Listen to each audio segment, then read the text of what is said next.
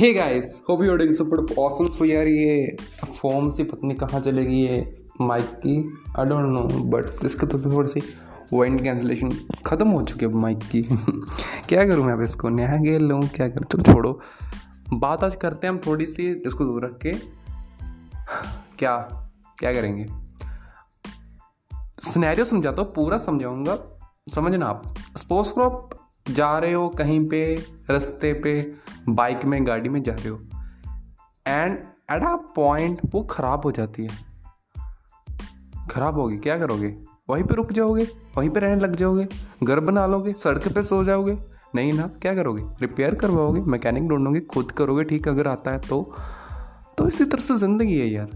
ज़िंदगी में प्रॉब्लम्स आती है, हम क्या करते हैं? हम रुक जाते हैं।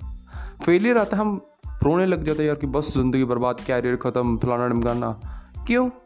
एक फेलियर से कुछ नहीं होता। Life is like a cricket but उसमें आपकी विकेट्स नहीं है। अगर बॉल मिस हो जाती है तो कोई प्रॉब्लम नहीं है बट फिर भी आप एक सिक्स तो मारोगे ना।